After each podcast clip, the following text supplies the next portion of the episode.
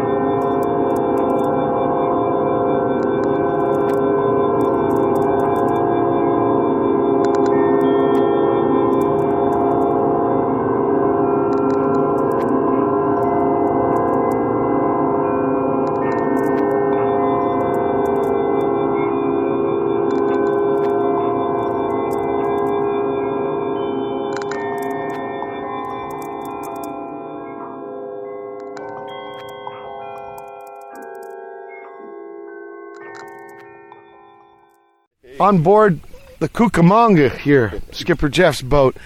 When, when was this the last time we did this show, Skipper Jeff? I Jeff? remember it was in May, and I don't know if it was May two last ago? year. or Two years ago? Two years probably. And Brother Matt Yeah.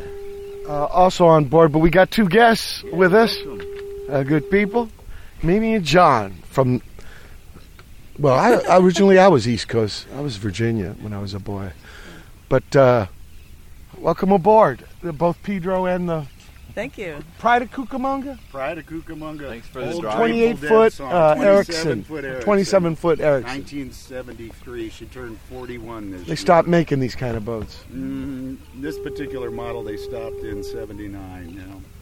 You hear this uh, sound, people? This is the lighthouse at the Angel's Gate, where I paddle through on my kayak. And a lot of chatter and turns. Yeah, well, that's what they do. They're all telling each other where the chow is and let's start a family. And that kind of- so uh, we started the show off with uh, John Coltrane doing "Stairway to the Stars," which is also the name of Blue Oyster Cult song. And since we missed the last days of May and we're in the early days of June, I did that for you, Skipper Jeff.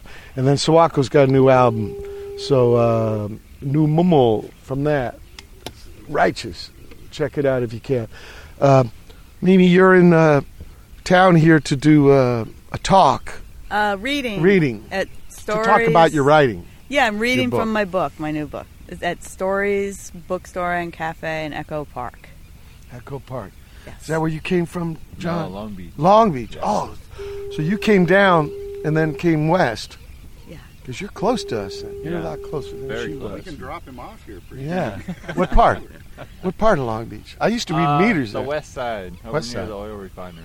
Wow. Yeah. Right. Yeah. 47, Santa California. Fe. Santa Fe. That, we had Yeah. Minutemen had a practice pad there with Secret Hate and Outer Circle in the early 80s. It's almost Middle- Carson Middle where you are, right? Yeah, right? it's almost Carson. Yeah, yeah. yeah. A lot of cats don't live out there. There is uh, uh, that is on the way to North Long Beach, though, where there, the Bixby Knolls and that money. I used to read there. Yeah, There's some mansions. In fact, their backyard is a, a golf course. Uh, here, let's play some more music.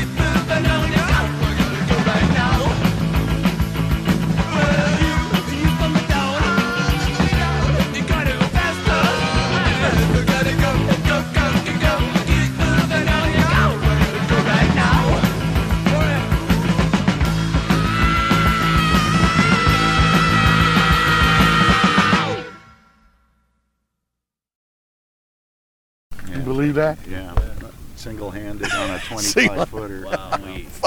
It's a far go, man.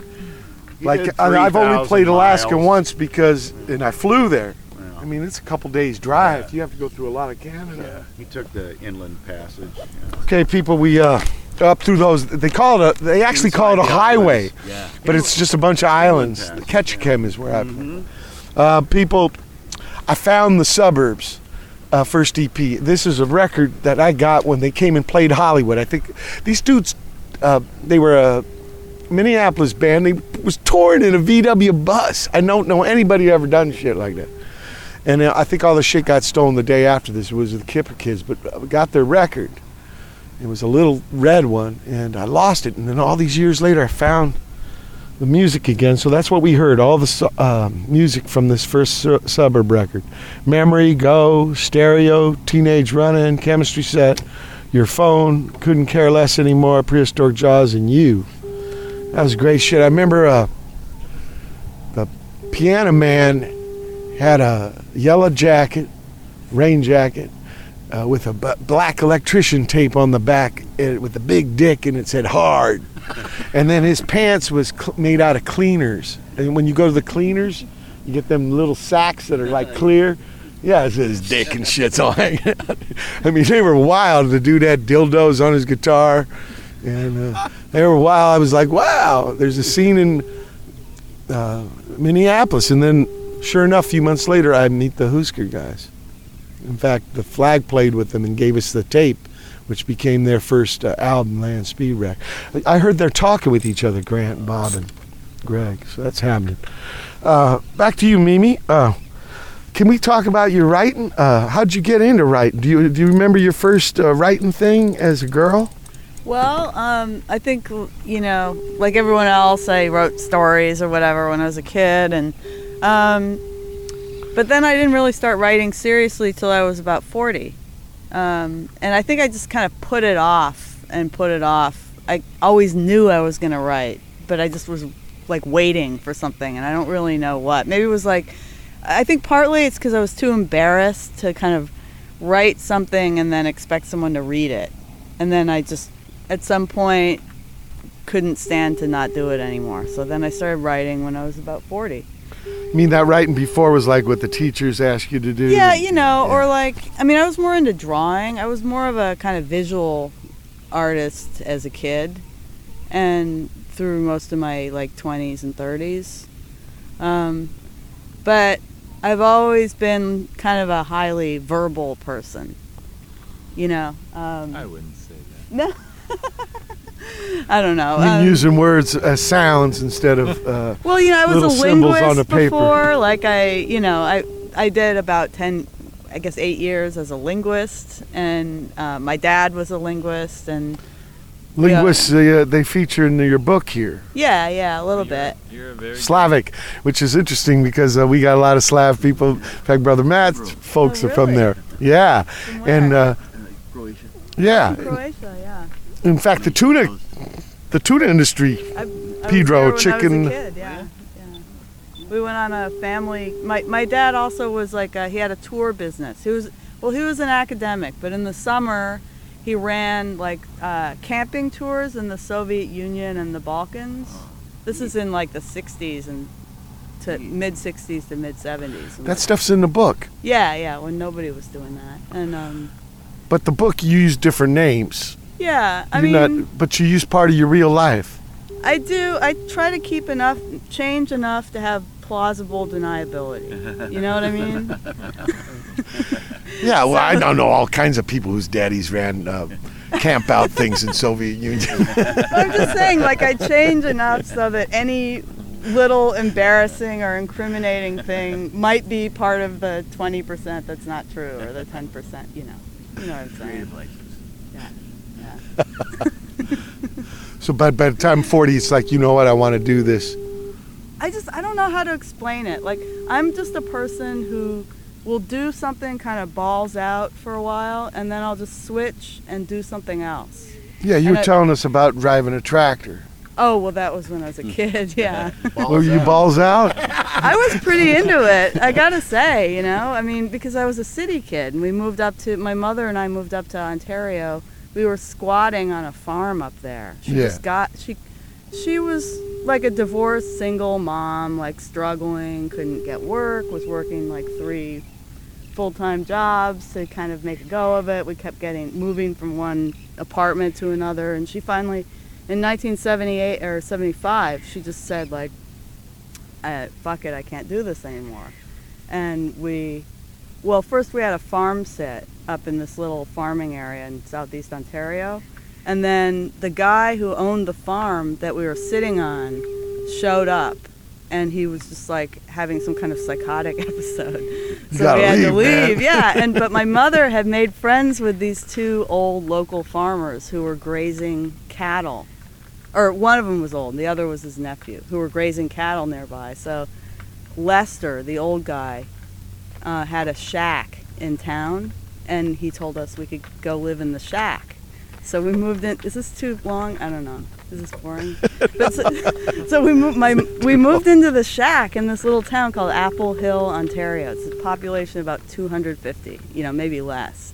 And uh, my mother and I were just living in this. There was kind of an there was an outhouse, and there was no water anymore. There had been plumbing, but it was you know had been torn out.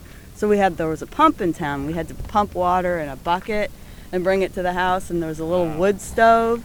And you know we just we read by candlelight, and we had we cooked on this tiny little wood stove and stuff. And we were there. Um, That's kind of balls out. yeah, yeah. But that was my mom. you know? Pioneering it. Yeah, that right. was her. And How we, your age at this time? I was 11? 10. I, 10. I was nine when we moved up there. Then I turned 10 living in the shack. And we stayed there until um, maybe October. And then it just was too cold. We couldn't stay there anymore. So we moved back to Cambridge for a little while. And I moved in with my father, but my mother. Cambridge in Massachusetts. Yeah, but my mother moved back up there. She had started, she kind of hooked up with Lester's nephew, Ernie. And he was squatting on a farm outside of town, like an abandoned farm. So she moved in there with him. And, Kind of loose in Canada. I can imagine trying to do well, that here. you know, I'm telling you, like, I didn't understand as a kid, but Ernie was like kind of a lunatic. Oh, You okay. know, um, he was a hoarder, and uh, he was. I mean, everyone else I now realize thought he was just completely out of his mind. So of course he would be the one that shacks up with this like weird lady from Massachusetts. You know. Okay. But a few months later, I missed my mom, so I moved up there to live with them, and I stayed up there on the farm for about two years. And so that's that's when I was driving the tractor, and I finally, then when I was around 12, I realized like, wait a minute, I don't have to do this, you know. But that's another long story. Okay, more music.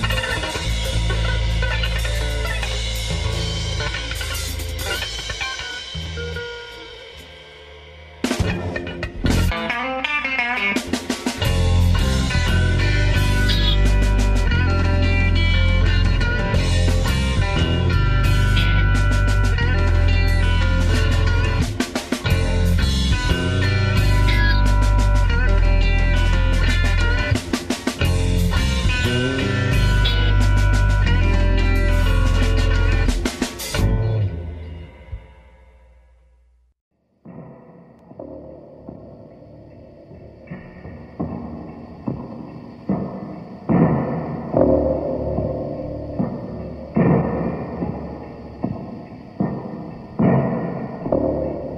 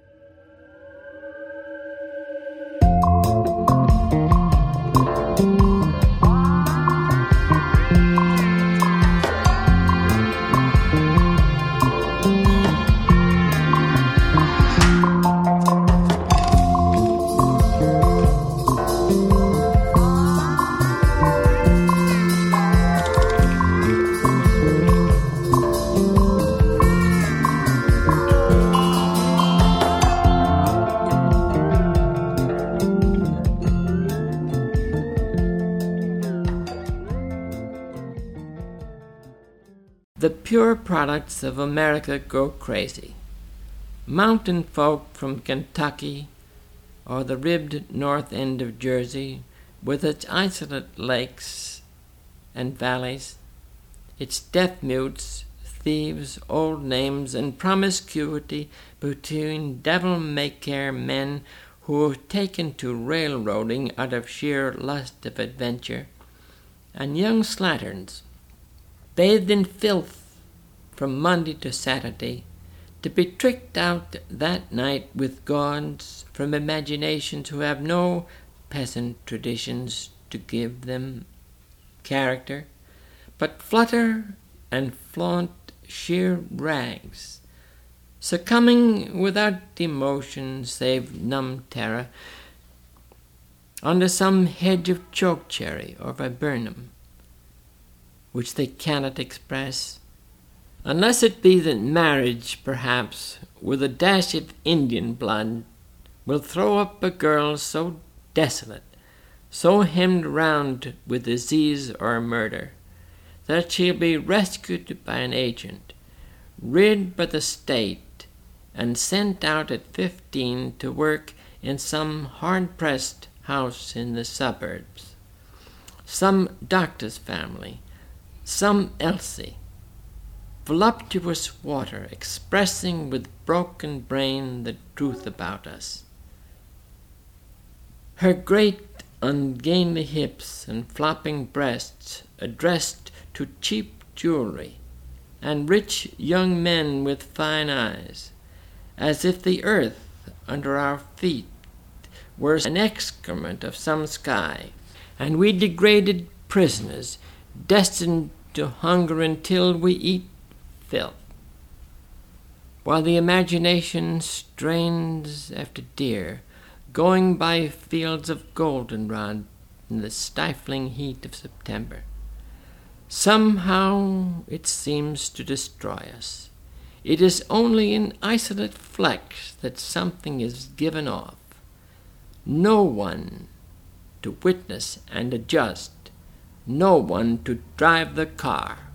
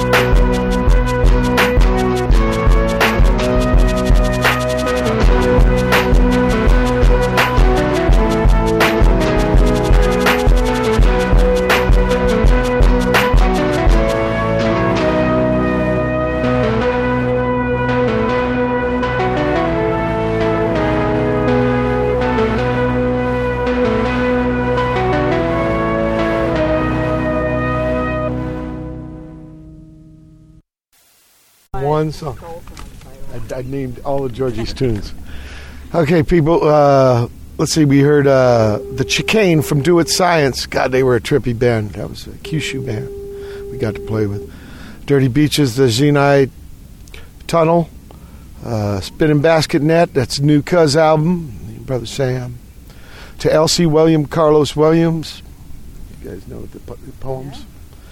Uh, Impossible Shapes, Mystical Weapons. That's guy Greg from Deerhoof. I'm going to record with him next month in Nels in New York City. I go to right New York City in July is the best time to go there. Right, all stinking and sweaty.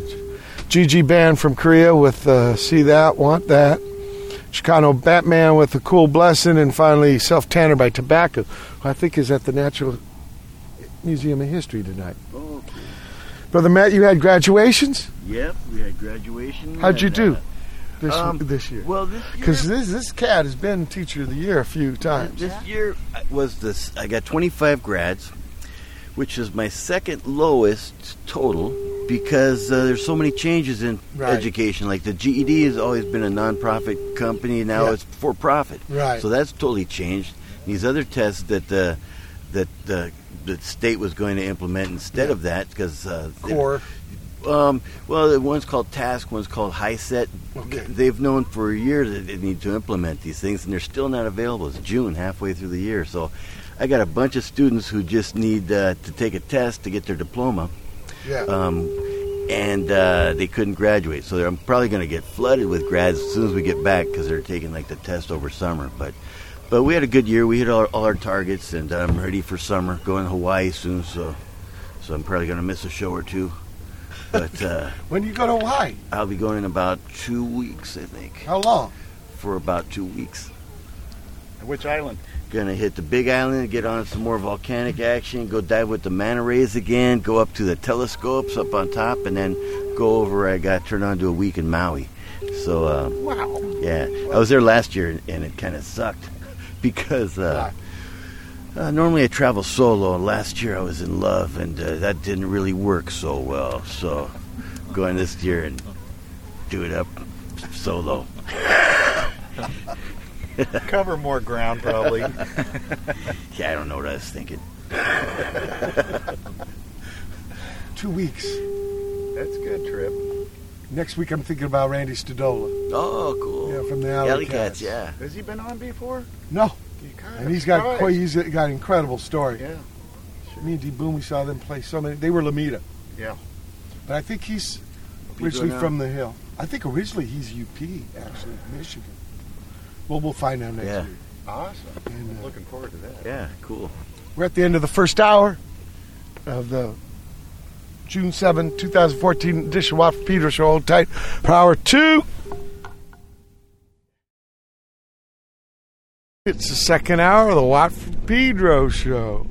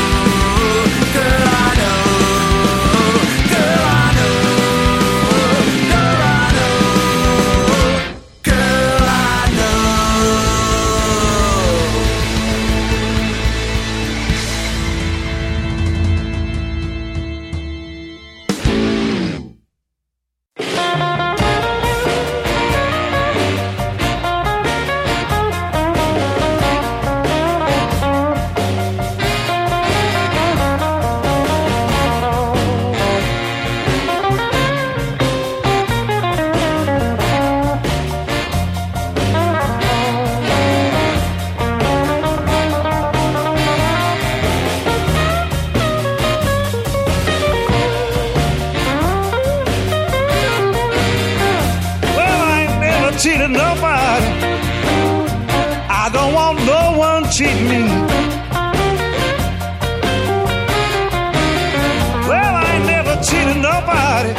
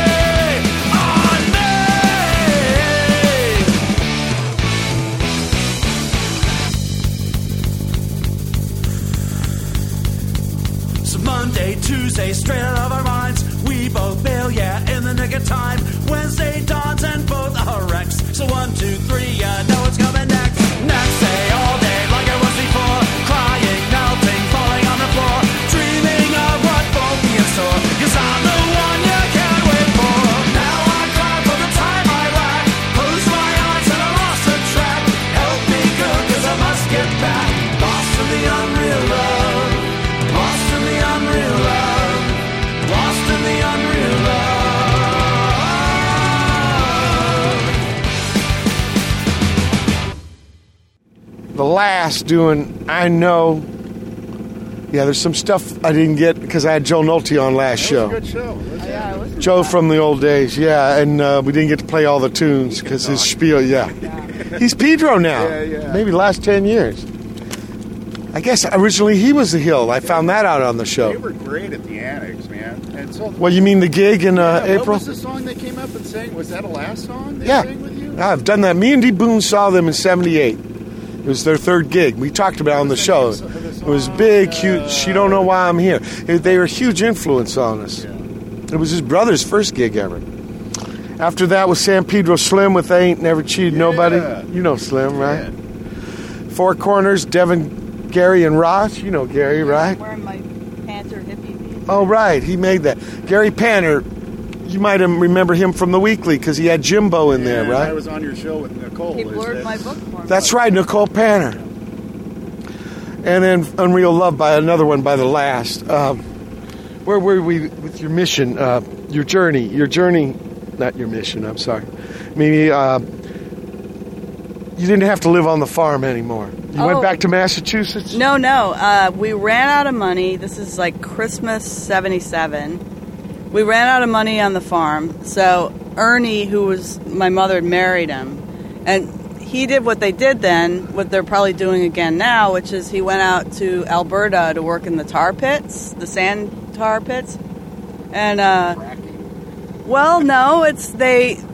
They uh, have some tar. process where they get like yeah they get oil out of tar sands yeah. and they only do it if the price of oil goes up to a certain level and now it's up there again where they're they're doing that it's a very dirty way to get oil but anyway yeah so my mother and I moved The in pipeline, uh, Keystone. yeah that's what all that involved with that. so my mother and I moved in with her parents in Chicago. Yeah. And I was living in Chicago for I guess a few months, and uh, I have an aunt and some cousins who live in uh, Michigan near Kalamazoo, which is where my mother lived when she was a kid. So I started going out there on the weekends, and it was like a real. It was like you know, five my five cousins, all their friends that would just like they all lived in tree houses and it was just kind of a wild scene and you know, I started smoking pot and like drink you know, drinking like malt liquor and stuff. That was like, you know, I became like a, an adolescent, I guess. In their tree house. Yeah, so um and they were living in these. Yeah, well, yeah. Where my cousin Tom, my cousin Tom is an amazing carpenter. He built tree houses that were really like one of them really was like a house, and he ran a cord out from the barn, and he had a TV up there, and he had like there was a screen porch, and he, you know, CB. Hmm? that what you said? a what? TV. TV. TV. He had a TV. TV, like And he had one that was like a triple decker one that had bunks built into it, and he had one that was a picnic table Yeah, but from where- the park that was Whose just yards between, was these trees in? because it was like a big it was like a, a farm kind of grandfathered into this town. it'd Also, been it's there kind for a of while. wilderness. a little bit it was it was very thick pine woods Okay. you know and so we just all kind of hid in the woods and did whatever we wanted that's where kids sort of ran away to in the area was to my aunt's house. She didn't care. She didn't care what went on. She had a her curfew rule was 10 o'clock at night you're in or you're out i don't want to see you. If you're out sneak in. If you're in sneak out. And that was like her scene there. So when i discovered that i was like i'm not going back to canada you know Yeah. it's just yeah. So I told my mother I was staying there, and she's like, "That's what you want to do," you know. She let me stay there. What about school? Were you going to school? I enrolled in school there. Yeah, yeah. Northeast Middle School in Comstock, Michigan. I was conceived in Chicago. Oh yeah. I never well, I went to school in Chicago for about three months at Bret Harte in Hyde Park. Okay. That's where we lived. My mom, in fact, told me the address of the apartment she lived in. So I was recording at a Stooges album there, and I borrowed Albini's bicycle. And I pedaled over to this fucking address and I yanked my mom on the leash. Ma, I found it. She goes, Michael Watt, you were conceived there.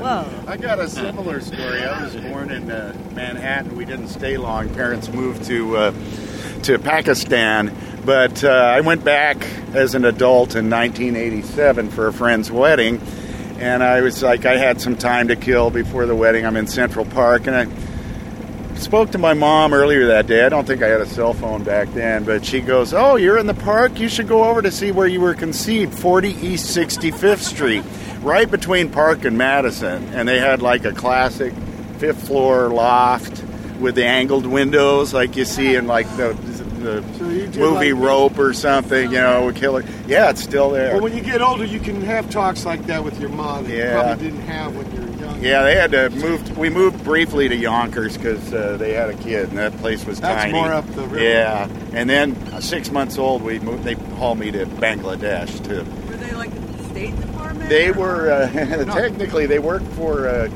uh, the Christian Children's Fund, a division of that called the Asia Foundation. And recently, I've been archiving the family photos, and I went all these articles, read about all this missionary work and stuff. A lot of the money was coming from the CIA. You know, it's interesting.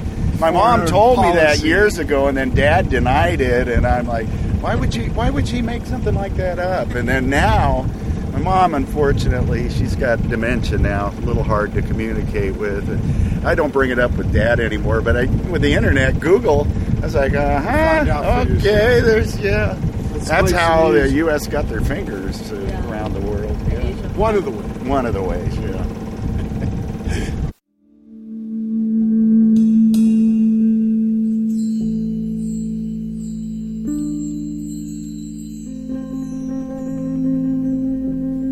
Suck me in the morning, Lola, and I'll buy you or steal you the state of Texas.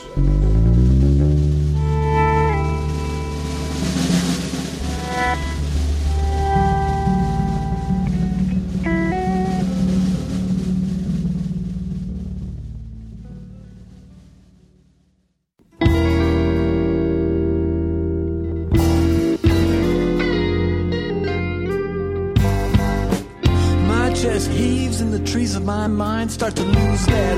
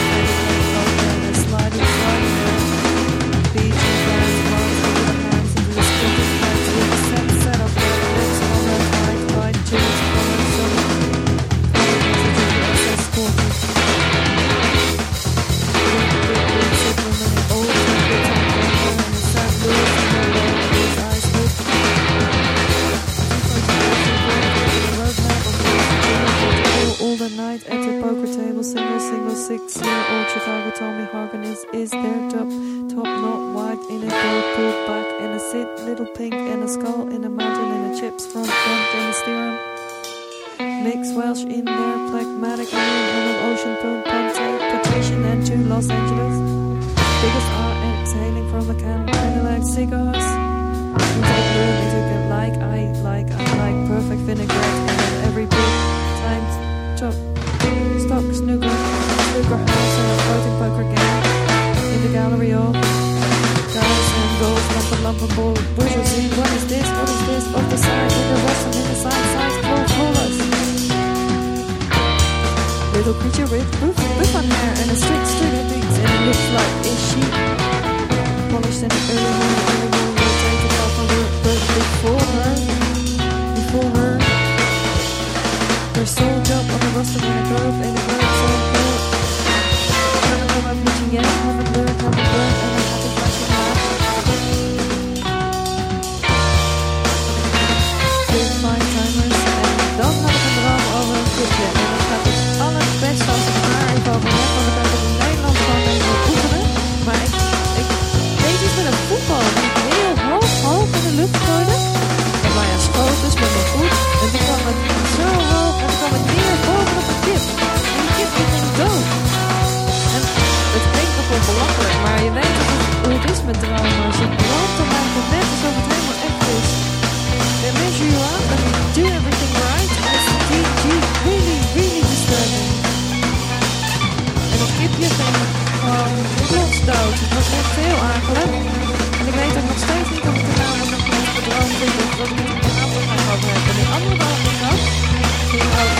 de,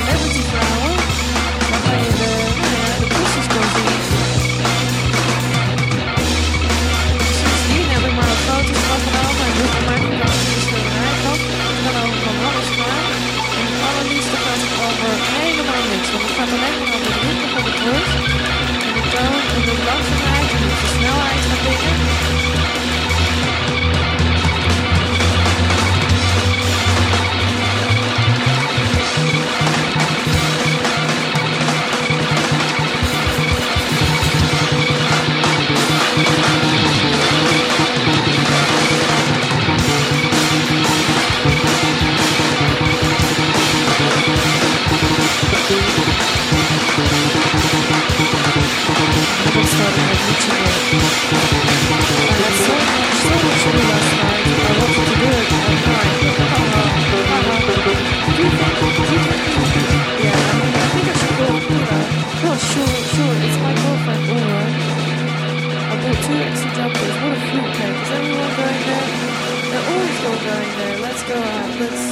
Yeah, you look well. Hair right. It looks a bit weird. It looks good. Super happy with it. Super happy with the cut. It's amazing. I just needed to have it for a few days. I, as I always, I think I needed to wash it, etc. Because I was really weirdly, I but it's good. And you should go more often. It's beautiful. Every month you're going, and you know sometimes you go every week. Now you'll be going every week. It makes such a difference, you know. The whole face is a lot nicer. I'm gonna go more blonde. What do you think? The weeks, the beats, the freaks, the electronic bulbs, boomerang, modern flash, golden sunburst, summer soul, and the through, through the night of billboarding, hernia sounds, and the old babes in the slots. En het gaat weer in het Nederlands over. Als ik, ga overal naar kijken. En vijf mannen. En nou ja, eigenlijk zijn die vier mannen. They're sliding their BG cards into their hands and spinning the cards. And the pips and sets in the lips in a Conrad veined in a tunic collar tuning stunning code message SS headquarters by Big Sid Sid Wyman. The old big time gambler from St. Louis is there. And with his eyes looking like his two poached eggs engraved in a road map in West Virginia after all night in a poker table. 60 year old Chicago Tommy Grogan Harden top knot, top knot, pulled back over his little pink skull and a mountain of chips. In the front, old carved state in a steerum, six 60 year old Dallas. They weeps, he weeps, he freaks. Electronic bulbs and boomerang, modern flash gordon, sunburst saw over the through, through the night in a bill boring hernia sounds of old babes and old slots until 7.30 a.m.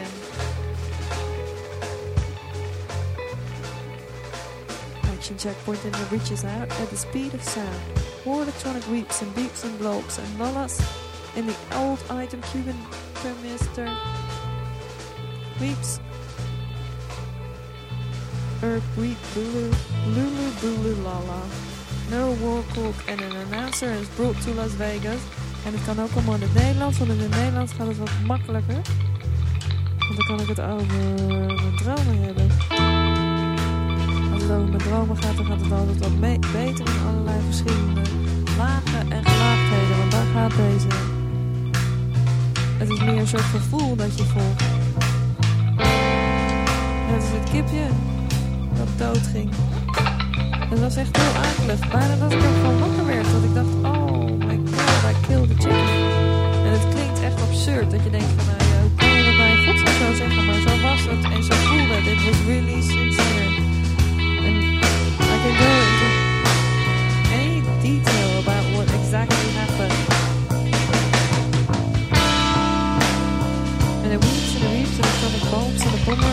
and modern portal and somber still through the overnight in the billboard hernia hernia sounds of old babes and slots. I am watching five men at the court table playing poker. They are sliding their BG cards into their hands and squinting at pipes, pips, with a set like lips of and followed by a tuna collar starting a code message from SS headquarters. It's a big Sid Wyman, the old the old big-time gambler from St. Louis is there, with his eyes looking like two poached eggs engraved with a roadmap of West Virginia after all night at the poker table. Sixty-year-old Chicago Truman Horgan is there with his top knot and white hair pulled back over his little pink skull and a mountain of chips in front of him. In front of his old car standing. Sixty-year-old, six-year-old ocean tantrum. Potentate. Two Los piggies,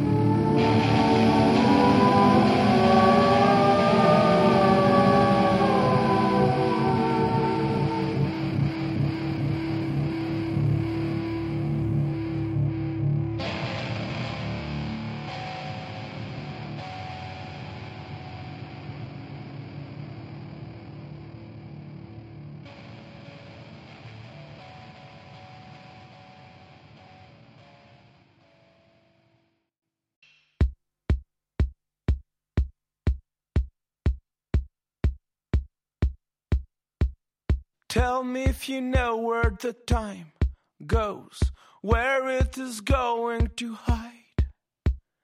Tell me if you fear from where wind blows, if we can embrace the daylight. Oh.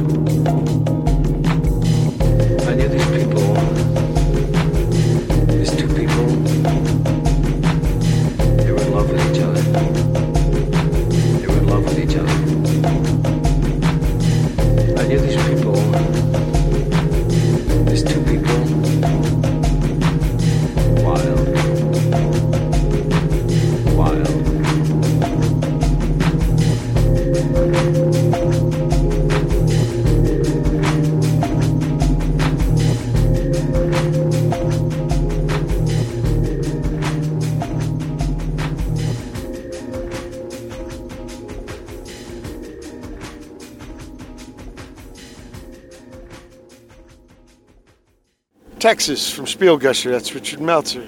Coldcock Trio Alternative Universe, that's Bucky Pope. Tar Babies, got a new band with a new name. Uh, skill 7, Stamina 12 with Your Whole Face Looks a Lot Nicer. That's uh, Dan Fox. Dan Fox. Yeah. My memory is horrible. He's got a whole bunch of entities that he does music with. And then Aaron Oppenheim with First, Errors of Metabolism, Bike Chains, Sandra Vu, Sans Vo- Voce, no voice, Italiano, or French. Maybe French. Voce, voice. Huh? And Bruta, Billions of Comrades. And finally, Omega's the Alpha by I Knew These People. I found out the cat who sent me that music, he- he's a, a Serb cat living in Perth, Australia. His brother put on my gig Really? in Belgrade two months ago, talking about a small world. And this club it was called the Gun Club. It was Gun Club. In the daytime, they do target ah, practice. They had the where we played. They had the targets. You know, they had a bunch of holes in the bulkhead. You know, where the shots, the misses.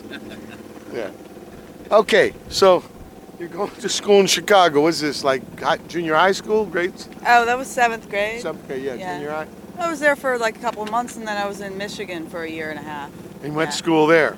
Yeah. Kalamazoo. That's where Gibson made the guitars. Yeah, Guitar City. Yeah. before they went to Nashville. Right. So, from there, Oh, um, well then it gets kind of sad. I don't know. You want to hear? You only have to say what you want to say. It's so fun. Well, you know, my dad was still in Cambridge. My dad had a rooming house, big Victorian house in West Cambridge with like eight bedrooms and then, you know, finished basement, attic rooms, and everything, all full of tenants.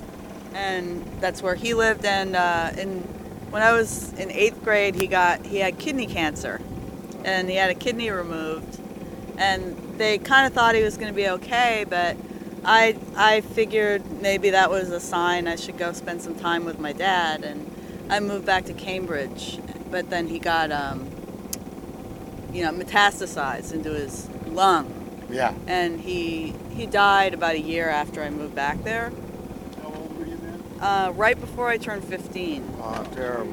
but I have Cancer killed my pop too. yeah really kidney Nine months.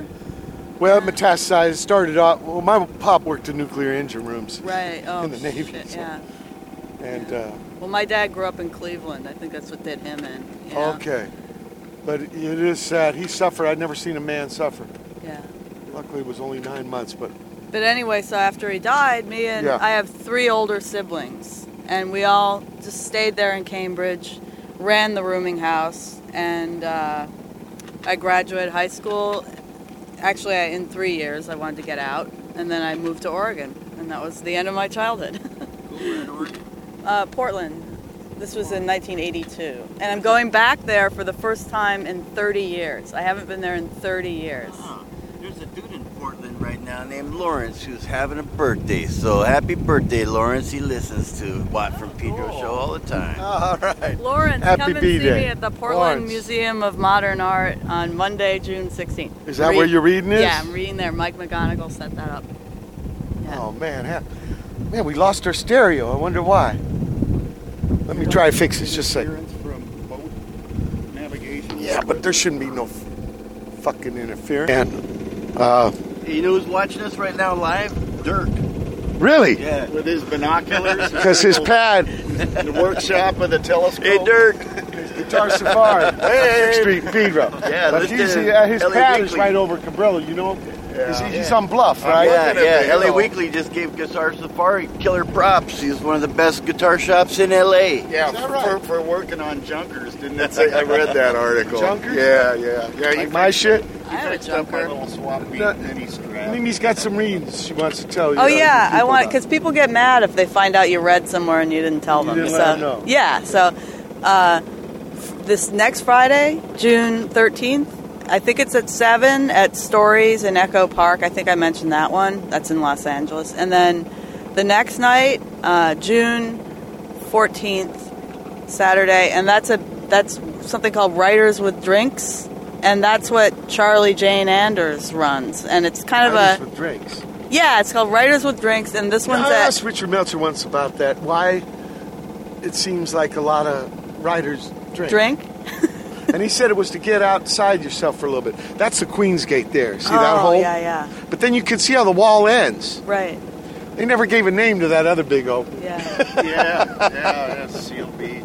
and the holes. You know, they give names to these guys, but that one don't get one. And it's bigger than both of them put together. I was just down there in March.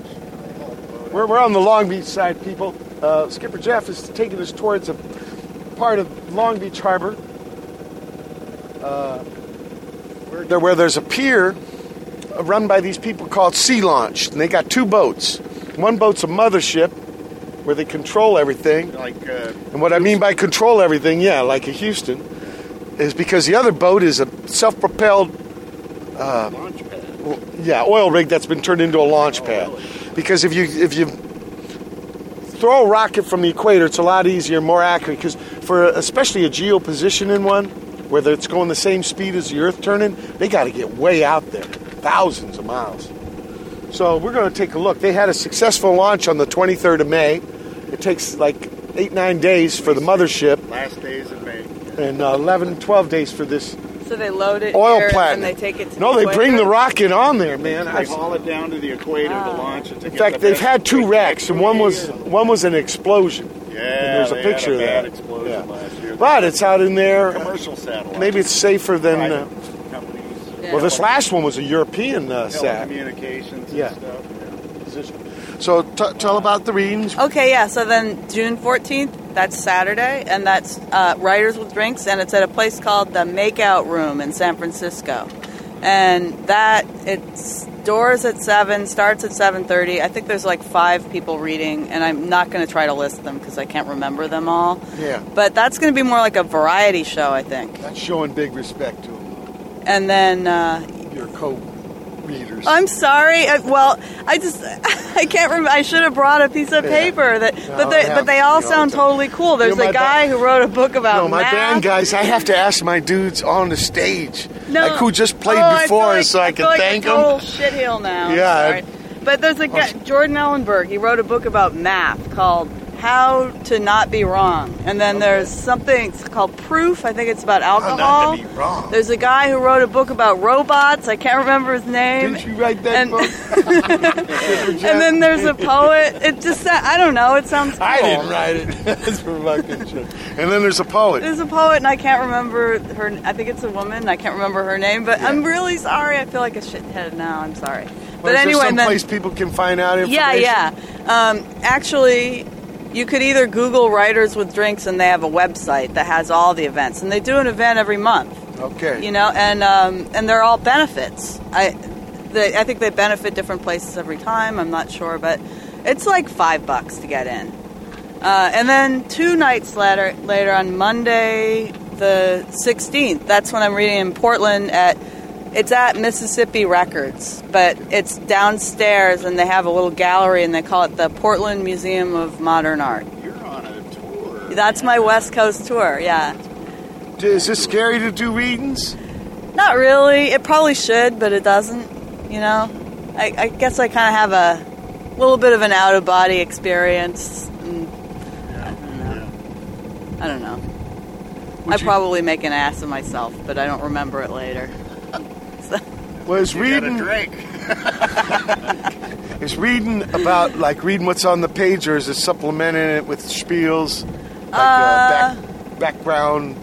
You know, it depends on where you go. Like some of these places, they'll have a Q and A afterwards, and that I, I'm a pretty good extemporaneous speaker if you ask me a few questions. So I do okay with that. I'm not so good at just at setting up what I'm reading and Yeah. whatnot. I, you know, reading is a funny thing because I always feel like poets should read. You know, fiction writers, unless you- Prose. yeah, prose. Unless you're really a talent, it's not going to be that Fiction writer, How Not to Be Wrong. That's a fiction. No, that's that's a mathematician. He wrote, it's like a right. book about So math for regular people, kind of. Yeah. And then the one about robots isn't fiction either. Yeah. So, Or the one about So- alcohol.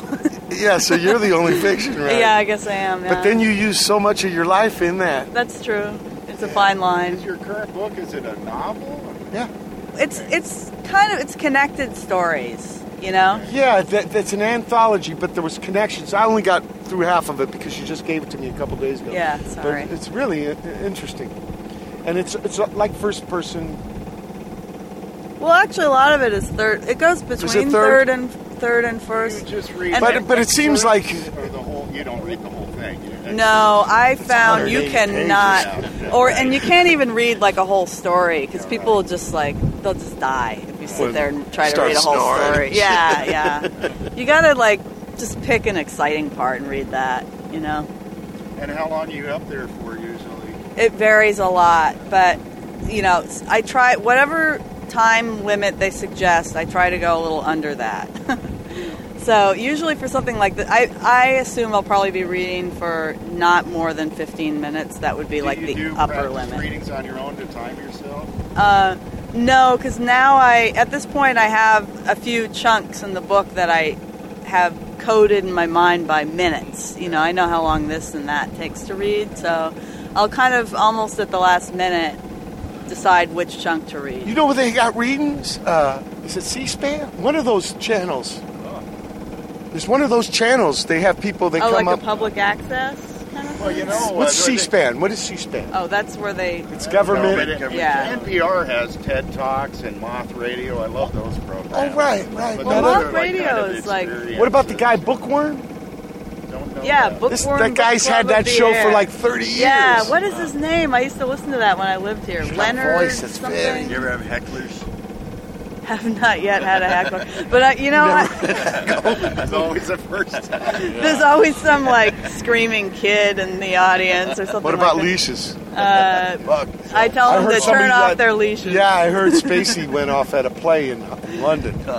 It was like in the round, and this motherfucker, you know, gets We had these taiko drummers at our graduation, and uh, one of our phone went off right as they started, and they answered it, talking on the phone as everyone was was right ba- on, Oh, on stage. he couldn't let it go. They weren't that good.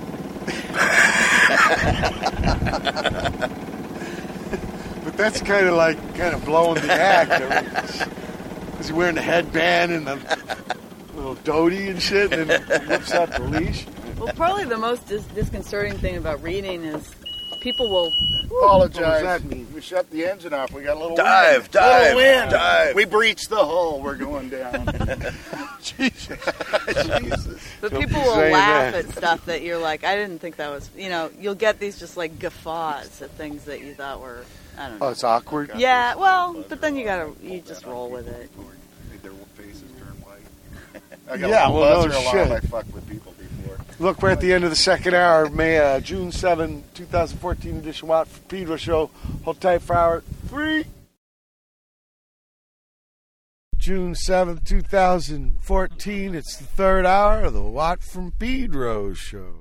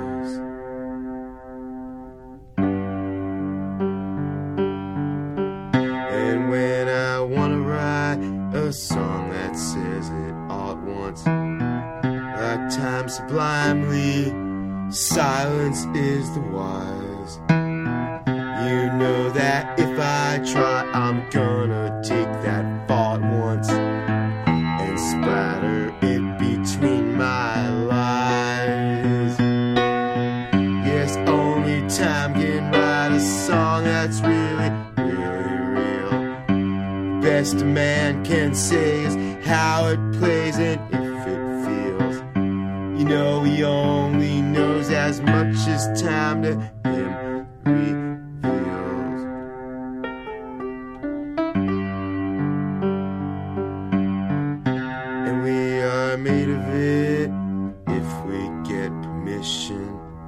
Among our chances is the chance for us to choose.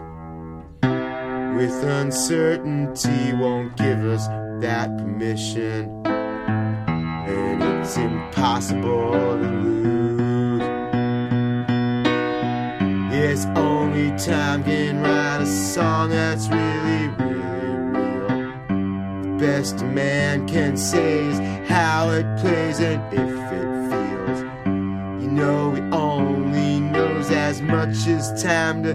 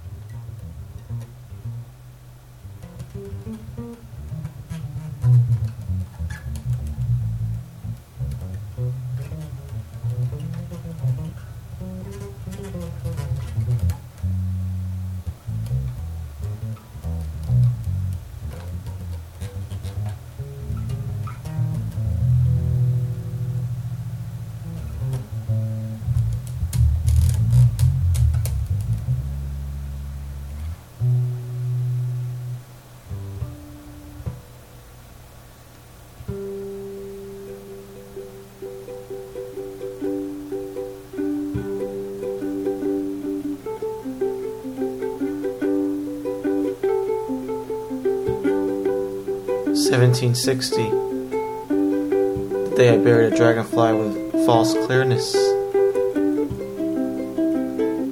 A punishment with me on the icebergs rather than the raped. But now I see it as a dragonfly, when before it was a preference of only being in solitary confinement. Always the losses dotted attacks.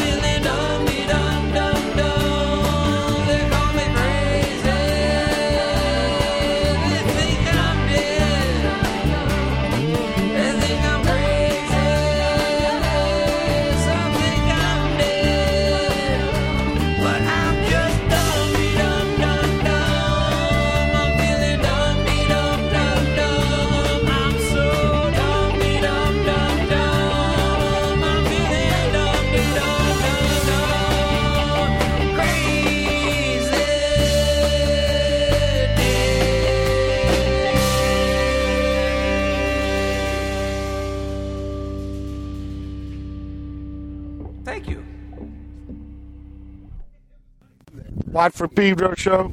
Start the third hour off with uh, Thollem's Electric Keyngdrum Overdrive with Sara Lund doing Philosophical Ecstasy of. Of. Yeah. Then Sonny Vincent with Tired of the Telephone. Dan Jones, the Carp King. He's Oregon, but Eugene. Chem-Farmer, the OCs. Yeah, they're back. He was breaking up the band, and now it's back, but with different people. Maybe that's what you do. uh, Chris Stroffolino with Richard Hell song Time. Well, look at that boat. He's getting his push. That's an empty Yeah, oiler. Thank you for See how high? that out. Yeah. I need to give them a wide berth. Yeah. We don't need to hit an oil tanker today. Well, you know what? They're using that tug for a break. See how he's pushing against? Yeah, yeah. This is a narrow channel. Usually they throw a line out and they drag him. That's a trippy way of doing it. Yeah, I, I might Uh, then uh, stick with the crossed out peace spot sign by Tunnel Rat, and finally Mr. Fred with Color Me Manhattan, a rough mix of people who played with Brother Lou Reed down in New Orleans. Um, Pharaoh Sanders, incredible bass man. So, God, we're skipping around. We ended up with you doing a reading in Portland, but Portland is where you ended up being a kid. Well, I, w- I went to Last of you youth. I started college there, at Reed College. I played there. At Reed? Yeah, I did my first Sorry album. to interrupt. I'm going to have to turn on the motor because. Uh, yeah, turn it on. Do what you gotta do. Steve Jobs went to Reed. He's a dropout too, just like me. Yeah.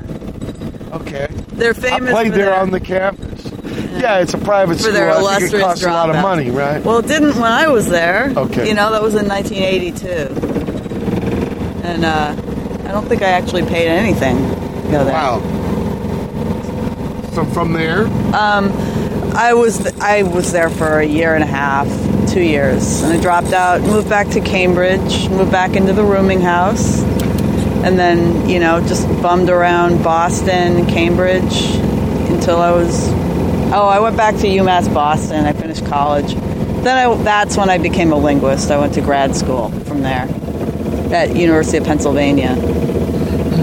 And uh, now we're just into my boring adult life, you know.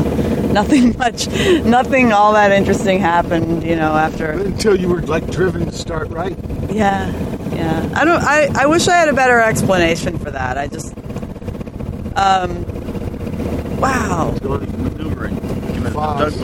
See, the, well, they're tractors. You don't understand? Tractors got Yeah. Yeah. I had one of They got two screws. They're like fans. This is why I fired up the motor. See how they'll spin around? They'll go from one That's side why they of the got ship windows to the on other. them. I've had one of them wash just about push me into the into the breakwater. All right, we do not want that. tugboat. Yeah, so I just said, time to get out of your way. It's a narrow channel for a tanker. Sure, sure, sure. Uh, These We're things take good like a mile to Well, stop. we're really like in the belly of the beast here, aren't We're in the Long Beach part of the harbor. It was Watt's request. There's not a lot of pleasure boats in this industrial zone. The Sea Launch, see, the, it's called the Commander because that's the mothership. That's where they run everything. When they let that uh, rocket take off, nobody's on that platform. Yeah. And if you if you go to the, the Wikipedia thing, they got a picture of, of a rocket blowing up on it. The, the whole pad, one fireball. Wow. Not a lot of damage though, but I can imagine if people would have been on there. There's your sea launch Watt. Part of it. Well, that's the one- the one Clemens half. boat, the mothership. You can see where uh, the little baby where they can got the rocket, you know. Yeah. The yeah, platform? yeah, yeah, yeah, yeah, yeah. The gangway. Now, where we're, we're, we're missing is the other boat. She travels a little slower. Uh, she, well, she's a, a platform. Yeah, man. The first time I saw her, I thought it was a, I was a tripping, man. I couldn't believe it because you can't see the hulls. So it's this table on six legs, like traveling over the. I was in my kayak. I was freaking out. yeah, not your typical vessel for sure. Uh, yeah, but kind of ingenious. Where did they exit? The Angels Gate or the Queen's Gate? Uh, or were they already out there? What I saw, they came out the Queen's Gate and they, were doing maneuvers. Okay. I think they were uh, getting guys trained I because it was doing turns all over the place. It was like, whoa, now it's this way, this way. What's going on here? And then I figured out, you know what? They must be doing some kind of like training, some shakedown stuff. Right. There'd be half of it. I swear to God, it wasn't here two days ago. And then when I drove home from work yesterday, I sent you that email. I go, Yeah. Well, part of it's here. Skipper Jeff even called the Coast Guard to see, see if it was cool for us yeah, to do they, this. they- you know, it's typical. They said uh, the same with the cruise ships, 200 yards away. And they Even the piers that there. They wanted the, You know the piers, 200 Navy yards? ships. Yeah, yeah. Summertime, uh, they get pretty Nazi about They it. were more concerned about the You know what? ships I, on I'd, other uh, Lori Steeling told me she got yelled at for coming in. Oh, because she got a yak now. She came on the beach and they said, "Hey, little kids swim here." Oh, I think, Cabrillo? I think it was. Uh, s- see this guy? Where's he from? Where's this guy from? And I live on that street, at Brillo. He'll never let me well, you know, when I ain't from this town. When I give people my address, I Yeah. pronounce it Cabrillo and spell it out for them because in Cabrillo, they're not going to, you know, if you're dealing with somebody. There's a beach down in east, San Diego Midwest. they call it that. See, that's what a lot of Pedro was in the old days. It was lumber. If you see the old pictures yeah. of the Yeah. Pedro docks, it's tons of lumber. Yeah, we had some, was like the last. we had a bunch of lumber yards Yeah. down there. Big C was the last one. Yeah. Wasn't the first exports was hides from the Spanish ranch? That was actually Wilmington. That's Yeah. uh, Phineas Banning. Yeah, hides and uh, fur. Yeah. Later gold. Yeah, but all the lumber to build all the houses Yeah. it came through here, and it was piles. If you look at the old Yeah. pictures of Oh, yeah, yeah, yeah. Now, when I Big came, channel. I came in '67 from Virginia, and that bridge wasn't there, Gerald Desmond. There was a pontoon bridge. If a boat came, they had to pull the whole boat out of the water. you're yakking. Is this the one they're going to replace? Yeah, yes. This is the Yeah, there's pieces of it. They got a net under it because pieces are falling off. It's also too low. They can't use the the, the, the cam boats now are so big. They can't. uh I think they're spending four billion. There's their proj. Our proj, one billion. The both both parts of the harbor are paranoid because they just enlarged the Panama Canal. Oh, right, So yeah. now boats can go all the way to the east coast. Yeah. Plus, Yeah, don't they they, have a bypass really big shipyard they're building in uh, Mexico? Baja? That's another problem. Yeah. They But this a- is just the traffic. Yeah. They got an oil boom around this thing. Oh yeah. Once we'll go down a little bit. I'll swing around, and then you guys will have an easy view of it. So you Well, yeah, to I feel- your your I want to get some pictures. I've never been this close to her. Yeah, yeah. She, when, when when the platform was out, she wasn't out. It was out by itself. Well, I wonder what, where the platform is. It takes longer to get. Yeah, it's a little slower. Yeah. It said in the Wikipedia it takes 11 days, and she only takes eight. Ah, gotcha. But you know, you got to take the Wikipedia stuff with a grain of salt. You know, that's just I It's- tell it's people Too bad the platform's not here for Tom and Mimi. because it's a trip. What's a real trip is to see it underway. I mean, I've never seen anything like it. I think there's some YouTube uh, video of it because it's so, but but it's from a helicopter, so you can see her hulls. If you don't see her hulls, she looks so insane. It's like a big table moving across the ocean. You see what I'm talking about back here? Oh, they do. They Yeah. have. A, I was going to say that we don't have pleasure craft, but Yeah. there's a harbor tour boat right there. Right, I'm right. surprised to see that down here. No, no, Long Beach has got a bunch of them. They got some speed ones too, where they take people on like rocket rides. In fact, we tried to play a gig on one. We did. We got all gassed out. See, when, when, when Stuart Swezey did uh, the Joy at Sea with Minutemen, that was smart because that boat had a big poop deck, a big aft deck. You know, this guy here was made for you know. We had were midships right with the motor, and it was like it was like some big hot rod motor, and it was you just had gas. pro- in his- problem with uh, whoever got on the amp first sto- stole power from the. That was the other problem. Oh, yeah. we didn't have enough power, so it was like, yeah. Here, let's listen to some music.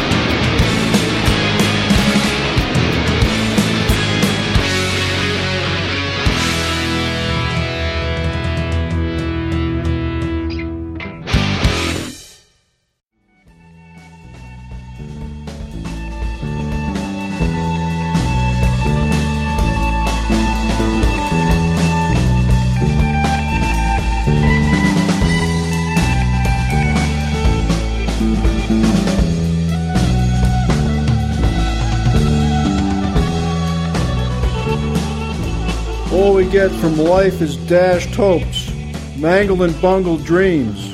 Is this good or bad? Well, for Pedro show, we just got a, a little chat by the Coast Guard here. They're doing some uh, training. They won't want us too close. We don't like to get too close to anything scary anyway. The coasties. Uh, we heard some more of the last uh, Go Away Sunday. And then Rewild with Bleed Through Blues. Sanna from Hifiklub. And finally, one more from the last. Anybody else? Joe Nolte, righteous guy. Uh, yeah, we ain't got the launch pad. She's still making her way from the equator, but we do have the uh, mothership here. And uh, that's one reason, uh, Skipper Jeff, why I always wear uh, the same yellow sweatshirt and when I do the kayak so they get to know me. Yeah, right. But they have so much change over. See how young those guys yeah, are, those yeah, cadets. I've seen younger. Right, right. Right? Oh, like late teens. Yeah, yeah, yeah.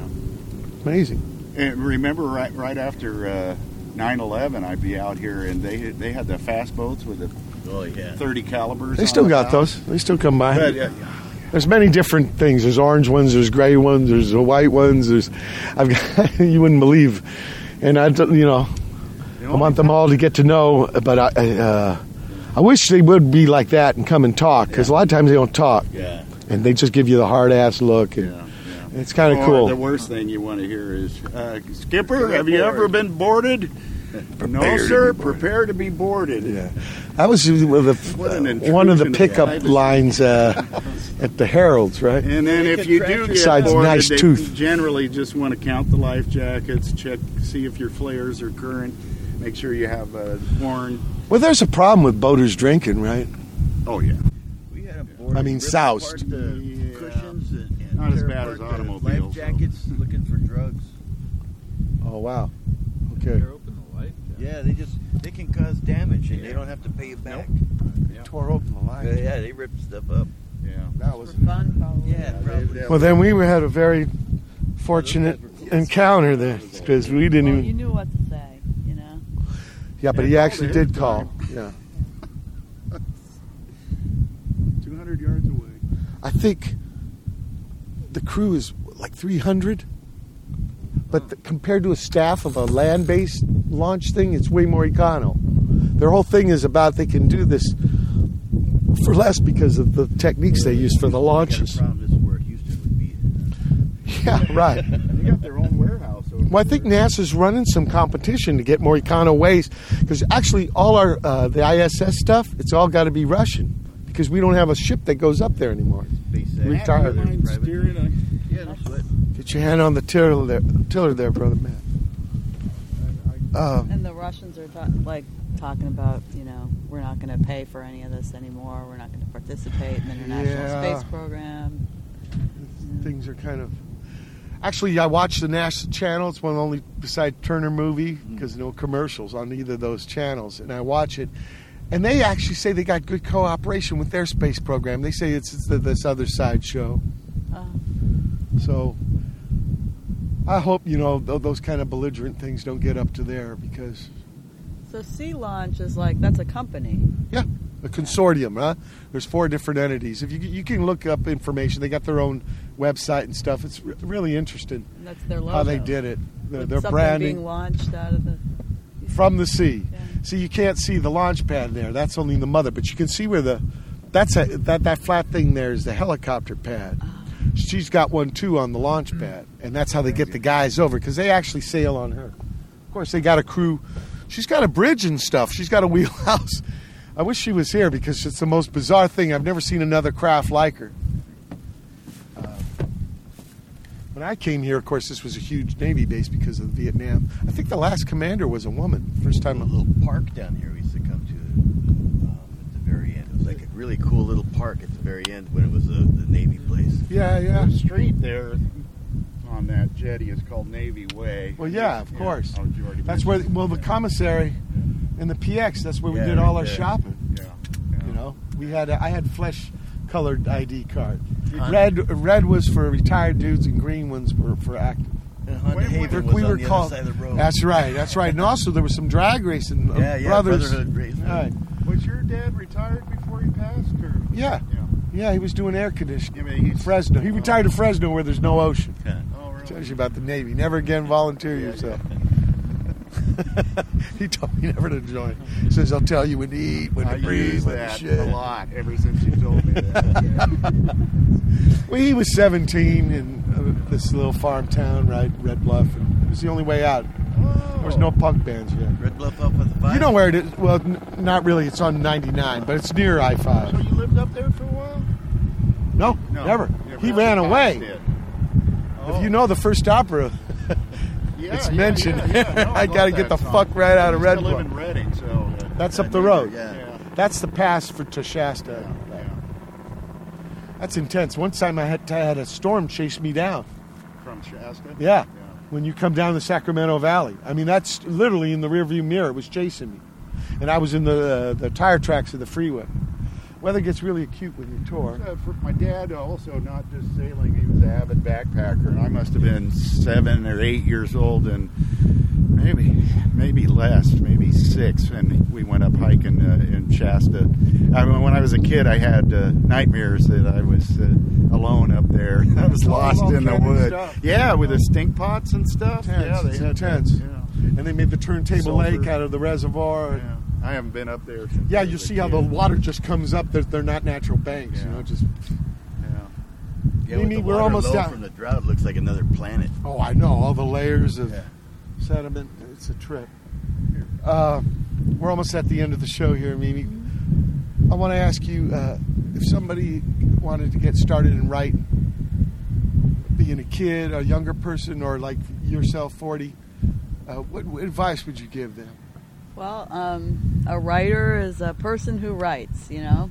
So I should have I should have been I you know it's my biggest regret that I didn't start writing earlier. So I- you would tell somebody you ask him for advice. Don't don't, wait, around. Don't wait. Just start writing. And the first uh, several years of what you write is going to be shit. So just get it under your belt and then move on. You know. I mean, what would you tell someone who wanted to play music? Probably to do it. Yeah. There's just no substitute. You know. With uh, publishing. I mean, uh, Well, I'm probably the last person to ask because that's the other thing is I just got into the game after it was pretty much over. But Mike McGonigal, who put out um, this book, The Cloud of Unknowing, Yeah. he's he's an old zine guy, and he's just he's a guy who wants to see the stuff he likes in print.